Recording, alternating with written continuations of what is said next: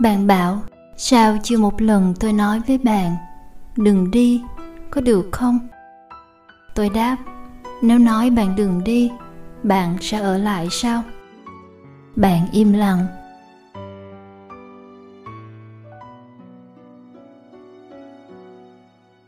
Cái ngày tôi từ hà nội trở về, nhắn cho em mờ cái hẹn cà phê.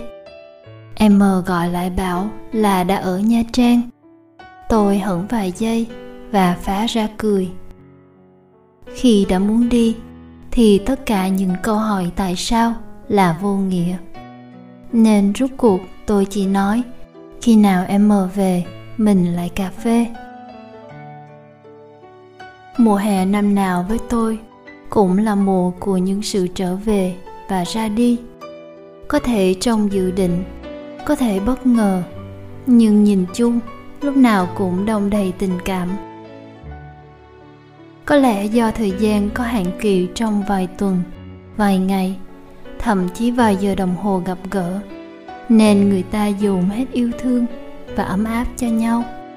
Vì sợ không còn có dịp nào khác nữa. Mà đúng là có thể sẽ chẳng còn dịp nào khác nữa. Có những cuộc chia ly, dù không chắc chắn gì về tương lai nhưng tôi vẫn tin tưởng sẽ gặp lại. Không cần biết là thời gian bao lâu. Nhưng cũng có những lần tạm biệt nhau. Tôi không nghĩ được gì nữa. Ngoài câu, chuyện gì xảy ra cũng có lý do của nó, phải không?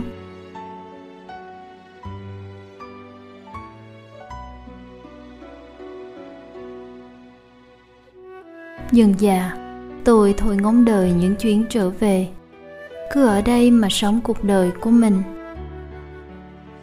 Một buổi chiều nào đó, ngắm nhìn những cánh ly ly vàng bung xòe bên bề cửa sổ.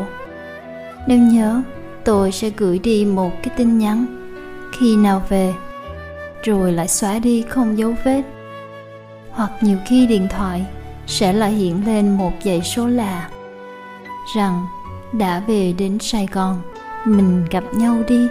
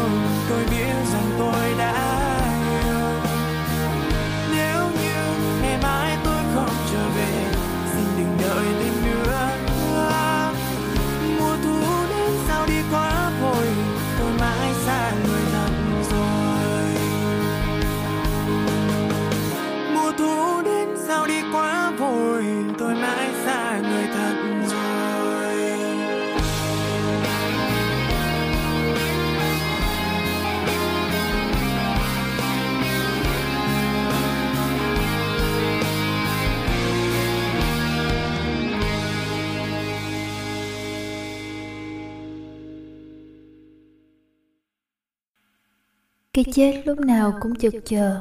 Nhưng sự thật là, bạn không biết khi nào nó sẽ đến.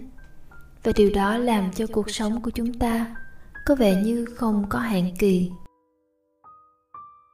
Cái hạn kỳ ra đi chính xác không trở về mà chúng ta cực ghét đó. Nhưng vì chúng ta không rõ khi nào, chúng ta cứ nghĩ cuộc sống là một cái giếng sâu không đáy nhưng mọi thứ xảy ra chỉ một cơ số lần trong đời. Có khi chỉ một đôi lần. Bao nhiêu lần, bạn sẽ nhớ một buổi chiều nào đó của tuổi thơ. Một vài buổi chiều in sâu trong tâm trí. Làm nên con người bạn. Tới nỗi bạn không thể sống mà thiếu nó. Có lẽ là bốn hay năm buổi chiều như thế. Có lẽ còn không đến. Còn bao nhiêu lần nữa đây? Để ta ngắm trăng tròn trong đời. Nhiều khi, chưa đến 20 lần. Vậy mà, tất cả lại có vẻ như là vô tận. Trích sách bầu trời che chở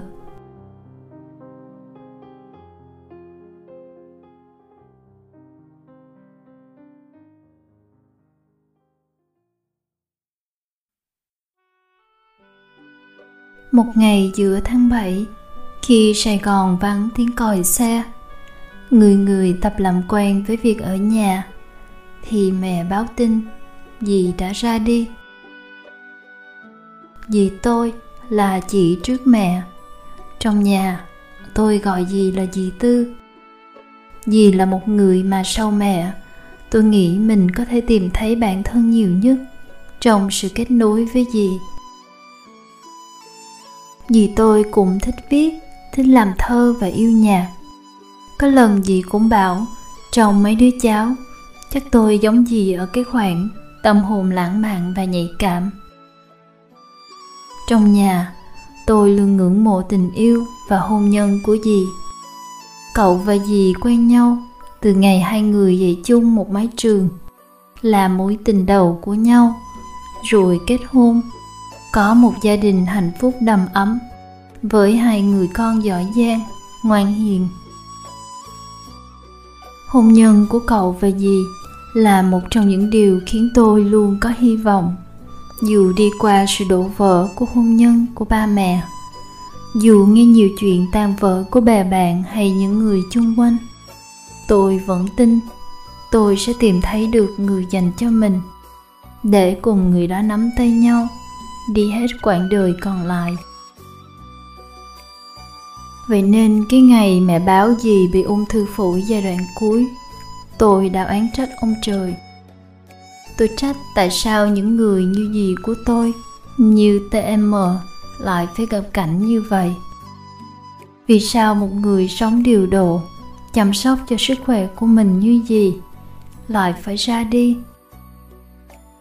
Gì trong ký ức của tôi từ đây?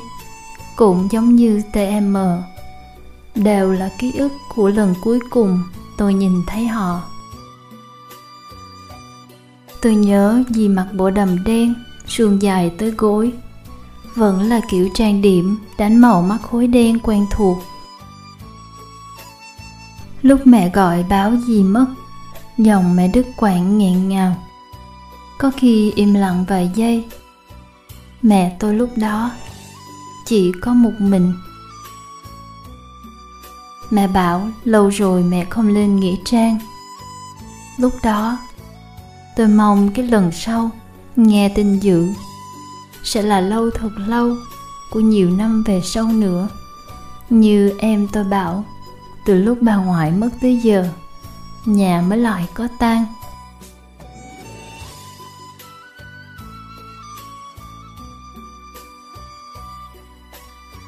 Sau khi số radio tháng 5 còn ở lại được phát sóng, tôi đã nhận được một tin nhắn nói về một ca khúc được tác giả viết ngay sau khi đọc lời tâm tình của một người bạn dành cho người vợ quá cố. Nhân 100 ngày, mấy cha con cố gắng vỗ về nhau trong một gia đình giờ đã thiếu đi một người. Tôi nghe bài hát mà cứ lẩm nhẩm. Anh thương em, chưa bao giờ như bây giờ. Anh ở lại, thương em lúc không còn xuân thì. Và thấp thoáng, tôi nhìn thấy hình ảnh cậu tôi qua từng câu chữ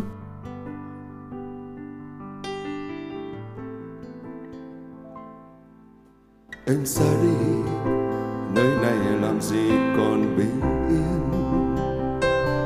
dù đêm đêm mình anh và tiếng thở dài. Em biết không, những ngày này rất nóng. Nhưng trái tim anh giá bao nhiêu mùa đông. Từ ngày xa nhau, nỗi buồn nào cũng đau. Anh cố dặn mình đang bước tiến về sau. Người ta thương em như thương cây vàng non dại anh ở lại, thương em lúc không còn xuân thì.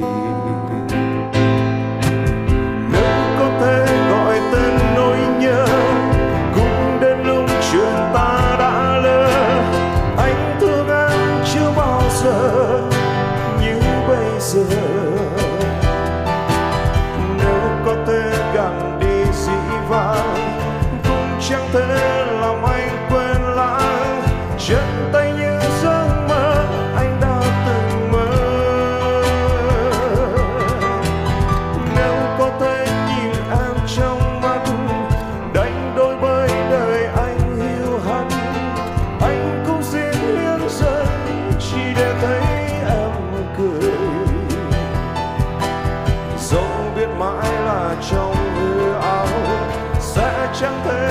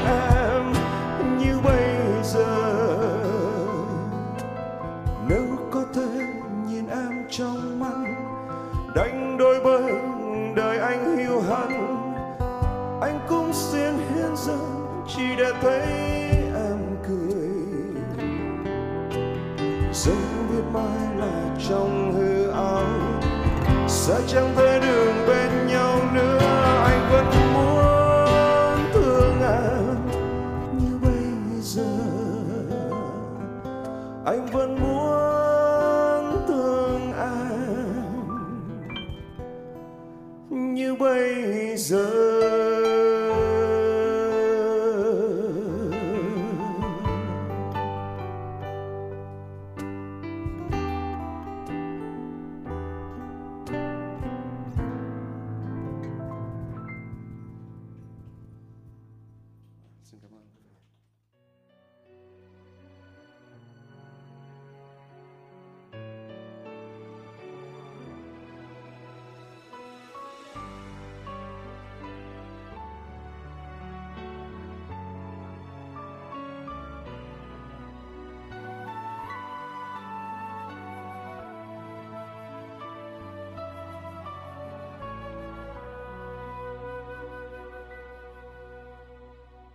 chồng tôi bảo, sự mất mát chả bao giờ là dễ dàng. Càng sống lâu, sự mất mát sẽ càng nhiều lên. Tôi thấy mình trơ ra đó, không biết nói gì, không biết làm gì, lại vùi đầu vào sách.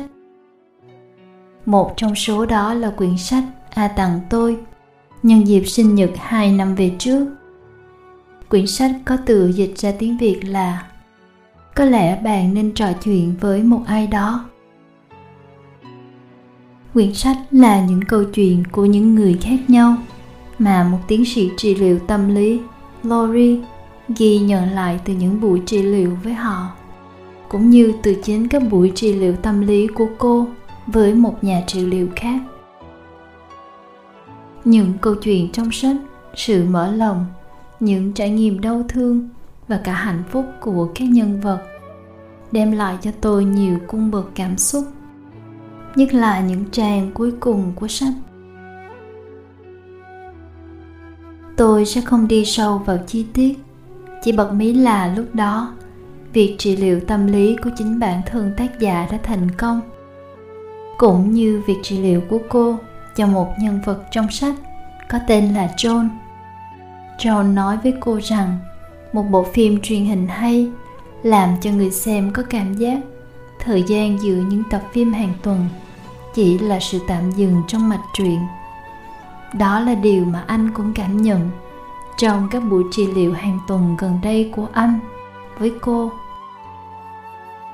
Không còn là những buổi trút lòng, mà chỉ là đơn giản mỗi buổi đều tiếp diễn với nhau sau sự tạm dừng mỗi tuần khi Lori kể với nhà tâm lý của cô trong buổi gặp gỡ cuối cùng của họ, ông đã nói, chúng ta có thể xem đây là sự tạm dừng thôi, ngay cả khi chúng ta không còn gặp nhau nữa. Lori viết tiếp, tôi mỉm cười, biết chính xác những gì ông ấy muốn nói. Các mối quan hệ trong đời không thật sự kết thúc, ngay cả khi bạn không bao giờ gặp lại người đó nữa. Mỗi người đi qua đời bạn vẫn sống tiếp trong lòng bạn. Những người cũ, cha mẹ, bạn bè, những người còn sống hay đã khuất, tất cả họ tạo nên ký ức trong ta. Họ cho ta thấy mối liên hệ giữa ta và chính bản thân mình, giữa ta và những người xung quanh. Đôi khi bạn nói chuyện với họ trong tâm tưởng đôi khi, họ trò chuyện với bạn trong lúc ngủ say. Nước mắt tôi tự dưng lại rơi khi đọc tới những dòng đó.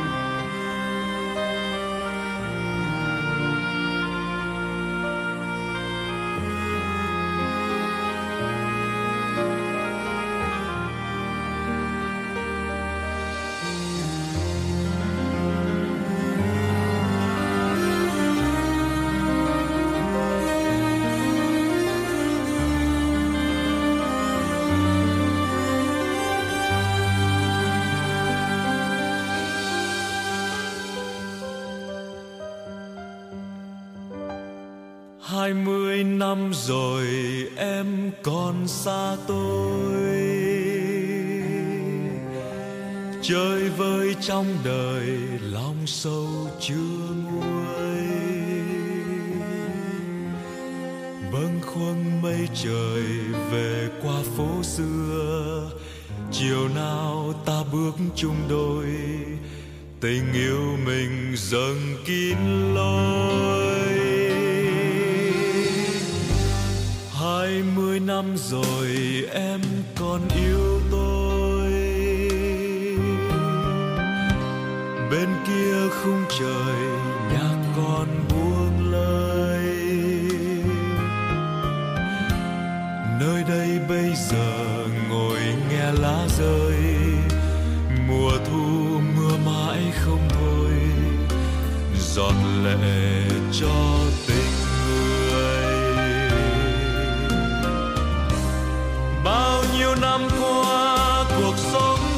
mai, tuổi xanh dấu hình hài, niềm đau chết từng ngày.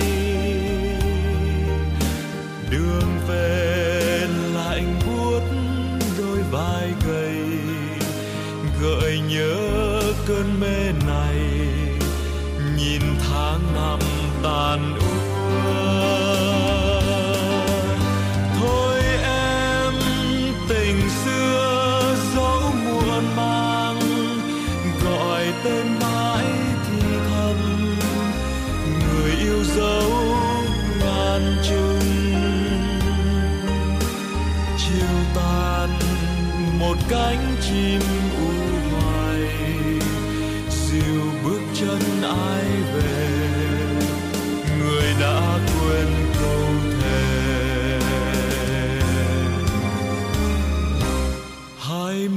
năm rồi em còn yêu tôi. Yên vui bên trời, một đời chia phôi. Bao nhiêu ân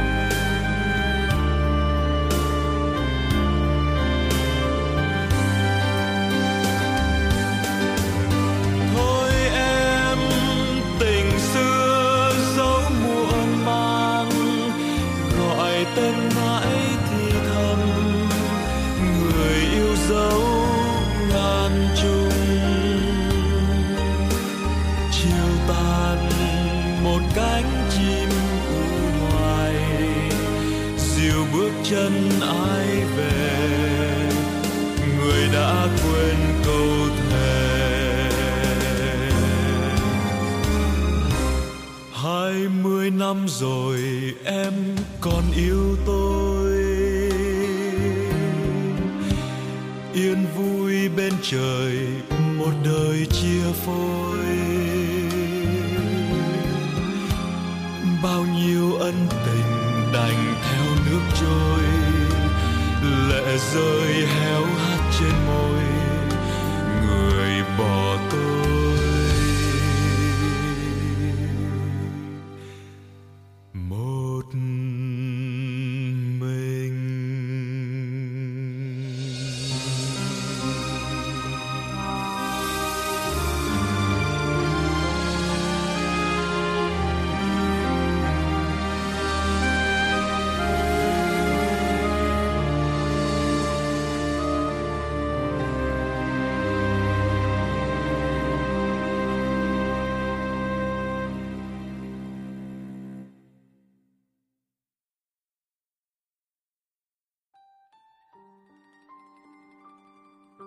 một buổi chiều nào đó trong đời.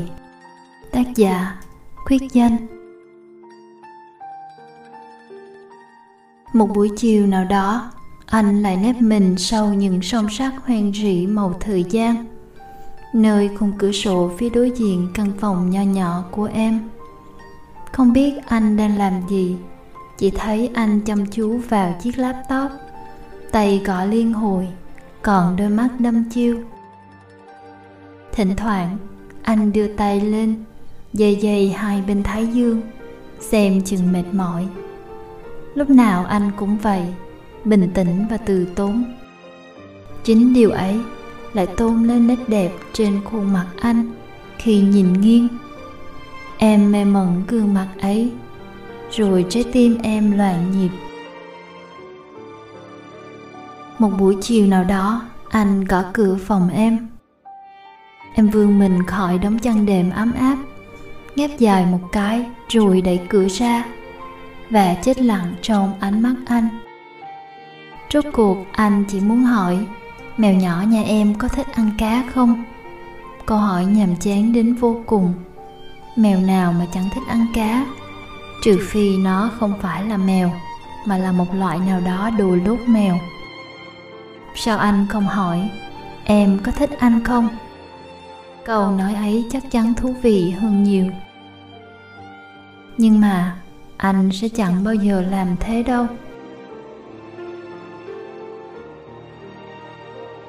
Một buổi chiều nào đó, mây bay lãng đạn anh bất ngờ rủ em đi ăn kem.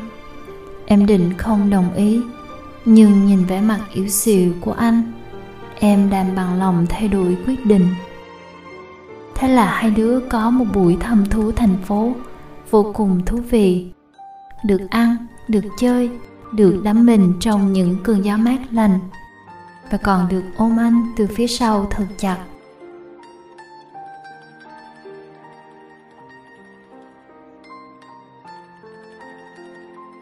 Một buổi chiều nào đó, anh ngồi tỉ tê, kể em nghe đủ thứ chuyện trên trời dưới đất từ những trò nghịch dài thuở con nít đến những câu chuyện tình yêu sến sẩm với một người nào đó em chưa từng gặp mặt.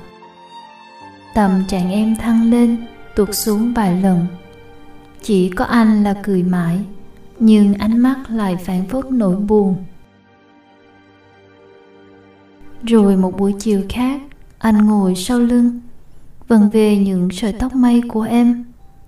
Vừa ngâm nga hát chất giọng anh không quá đặc biệt, nhưng mỗi câu hát đều khiến em thấy yêu đời. Có lẽ niềm vui bé nhỏ của anh đã lan sang em như có người từng bảo, hạnh phúc là thứ dễ lây lan. Rồi một buổi chiều mùa thu êm dịu, anh rời khỏi khu nhà ấy, không nói chẳng rằng anh xách hành lý bước ra khỏi cuộc đời em, mà chưa kịp nghe những điều em chưa kịp nói. Một chuyện ngôn tình em đang vẽ ra trong đầu, bỗng chốc tan thành sương khói. Quấn quýt lấy trái tim, bóp nghẹn thành nỗi đau.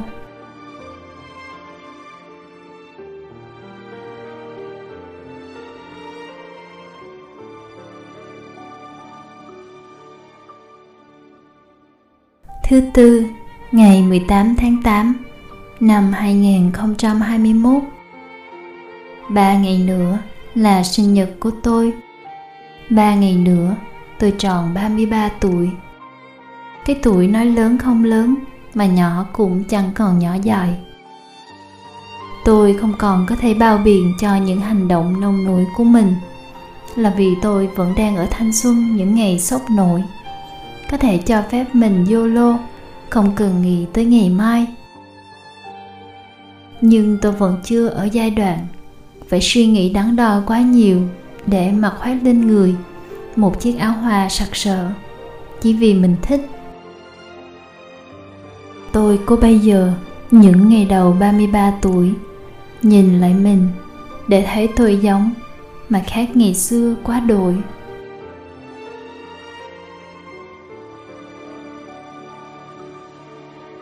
Tháng 8 năm 2011, tôi đón sinh nhật của mình cùng với người cũ ở Sài Gòn và cùng với những cơn mưa.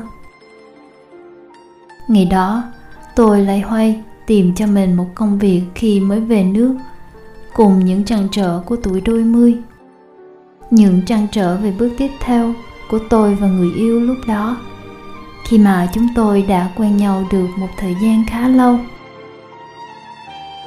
năm đó youtube vẫn còn là một điều gì đó mới mẻ đối với tôi và nhiều người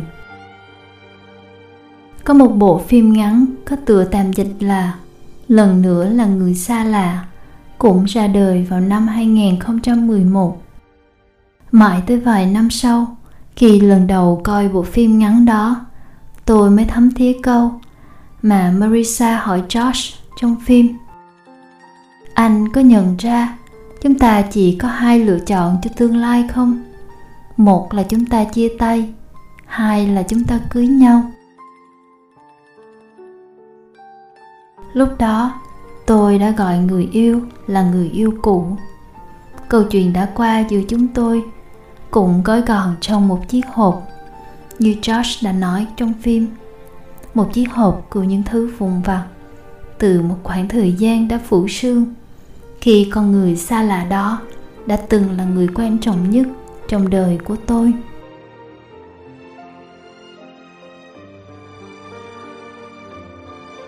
Những ngày tháng 8 năm 2021, tôi và chồng cùng nhau háo hức chờ xem phần tiếp theo của bộ phim ngắn đó. Lần này được đặt tựa là Không còn là những người xa lạ nữa. Lúc tôi viết những dòng này, tôi có thể đoán được kết cục của phim. Nhưng vẫn muốn xem tình tiết diễn biến của hai nhân vật sau 10 năm họ gặp lại nhau. Nhìn những nhân vật ở trong phim già đi cũng đúng bằng khoảng thời gian ngần ấy ngoài đời. Tôi thấy mình như gặp lại những người bạn cũ, những người mà tôi đúng nghĩa, giờ chỉ tính bằng năm khi gặp lại.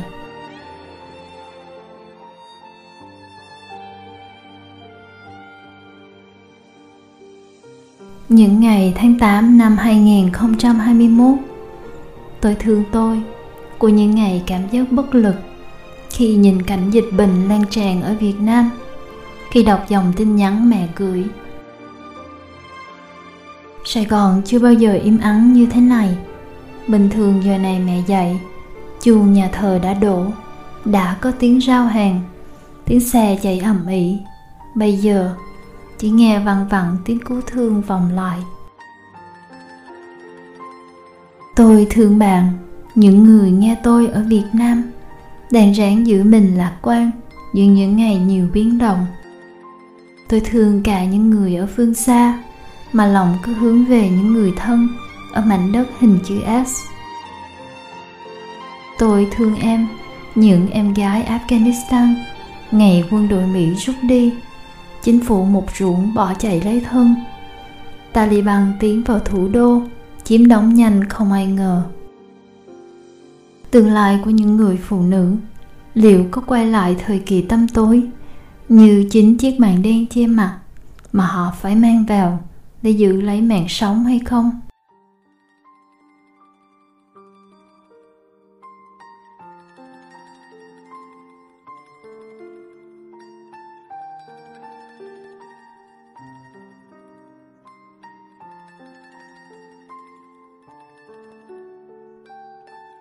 Tôi chọn tên, và tôi không đợi những chuyến trở về cho radio lần này của mình, như từ bài viết cũ của bản thân nhiều năm về trước. Tôi vẫn đang học cách chấp nhận rằng có những người thân của mình sẽ không bao giờ trở về với mình được nữa. Tôi học cách chấp nhận sự không trở về của họ bằng những phút giây quay vào bên trong như trong một bài pháp thoại của thầy Minh Niệm mà tôi nghe gần đây. Quay vào bên trong để tìm lại những giá trị tốt đẹp trong cuộc sống của mình. Cả những tinh hoa vẫn sống mãi, dù cho hình hài xương thịt của người thân yêu giờ chỉ còn là tro bụi.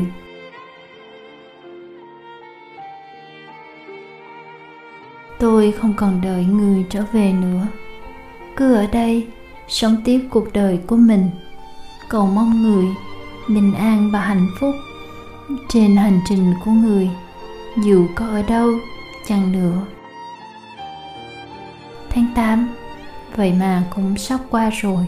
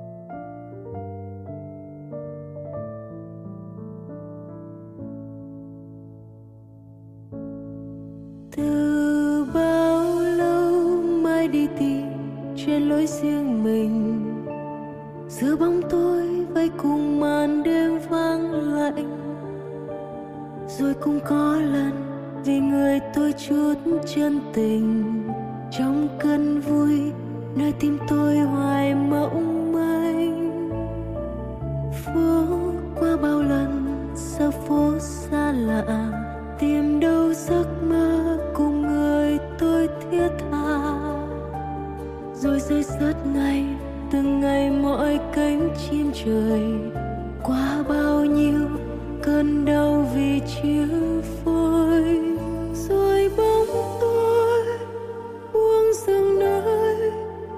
Có đêm dài, chuyện lòng tôi